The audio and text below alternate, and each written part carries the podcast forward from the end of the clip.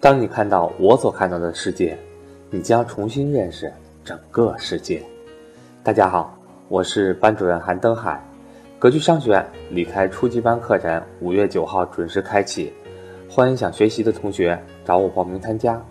我的手机和微信为幺三八幺零三二六四四二。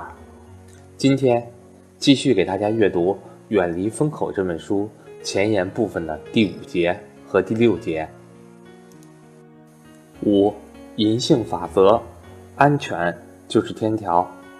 林劲峰说，搞投资这么多年，他所坚持的三个原则是：第一，杞人忧天，投资之前。老想着怎么不亏本儿。第二，天长地久，一旦选定投资对象，就希望长期发展，最好永远不要卖。第三，守株待兔，要像鳄鱼一样长期守候，目标一旦出现，就像猎豹一样迅速出击。他为这些原则起了个名字，叫做“银杏法则”。在诸多关于投资理念的。原则中，如果让林劲峰只挑一个，那么一定是安全。安全是我的全部思考。老林说，正因为如此，他对当下的种种风口论不以为然，甚至直言不讳地提出远离风口。他觉得这里面有太多的风险和泡沫，将来也会有太多的陪葬者。林晋峰天生的谨慎性格让他占尽便宜。他最爱打的比方是：如果有一座桥，可以过十吨重的车，我一定只让不超过三吨重的车过去。桥就像股票的价值，车就像股票的价格，可见他对安全的要求到了何其严苛的地步。但如果你据此认为他谨慎有余、魄力不足，那就大错特错了。恰恰相反，和谨慎一样。冒险是林劲峰骨子里的基因。投资朗诗地产的时候，他和朗诗的老总只聊了一个晚上，第二天就把钱打过去了，从此成为这家公司的第二大股东。那时候，朗诗一年还亏损三千万元，现在当然是帮他赚大钱了。投资双轮酒业的时候，情况更甚，还没见过老总，他就把。两千万元保证金打到对方账户上了。林劲峰对此的解释是：要像鳄鱼一样善于等待，像豹子一样善于出击。他甚至在银杏树一进门很显眼的位置放了一个鳄鱼的雕塑，又在楼上放了一个猎豹的雕塑，遥相呼应。六，谁造就了林劲峰？很早的时候。林劲峰就开了博客，取了一个笔名“阿童木”。如果去银杏树，很容易发现有很多的阿童木，有摆放在会客室的，有挂在墙上的，甚至还有雕塑。阿童木是从少年时代就矗立在林劲峰心中的一座高峰。这个动漫人物经历岁月的沉淀后，已固化成为了一个代表性的符号。在老林的眼里，阿童木拥有太多的美德：善良、正直、勇敢、无畏，还有坚韧、宽容、智慧、奉献。他对阿童木情有独钟，认为做人应该像阿童木一样。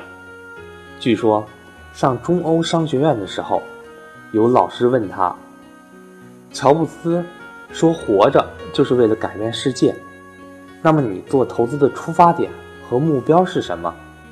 老林似乎对这个很普通的问题有些猝不及防，认真思考了好久，最后给出的答案是：我不喜欢钱，但喜欢赚钱，因为这会这会让我觉得很有成就感，可以让我自由的去做我觉得应该做的事儿，同时。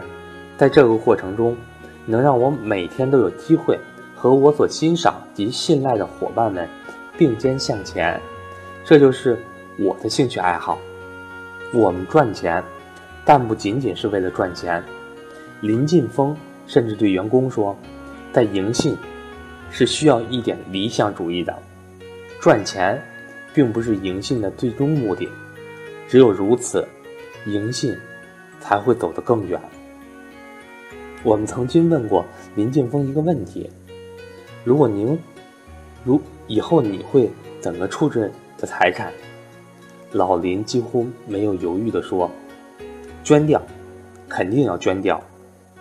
老八那么多钱都捐掉了，我也根本用不到那么多钱，挣钱只是证明我的价值而已。”有一年，老林和搭档梁德惠在成都卖油的时候，曾经以公司的名义从一家银行贷过五百万的款，约定好的年利率是百分之十二。后来，银行的高管出事跑了，信贷员也跑了，相关人员都躲起来找不到了。老林到处找人还钱，最后连本带息把钱都还了。这笔钱本来是一笔账外资金，人都跑了，其实完全可以不用还。老梁说，他到现在也有些搞不明白，为什么老林非得满世界找人还钱。而老林对此的回答是：“我们要做的是长远生意，不想背负一个欠债不还的名声。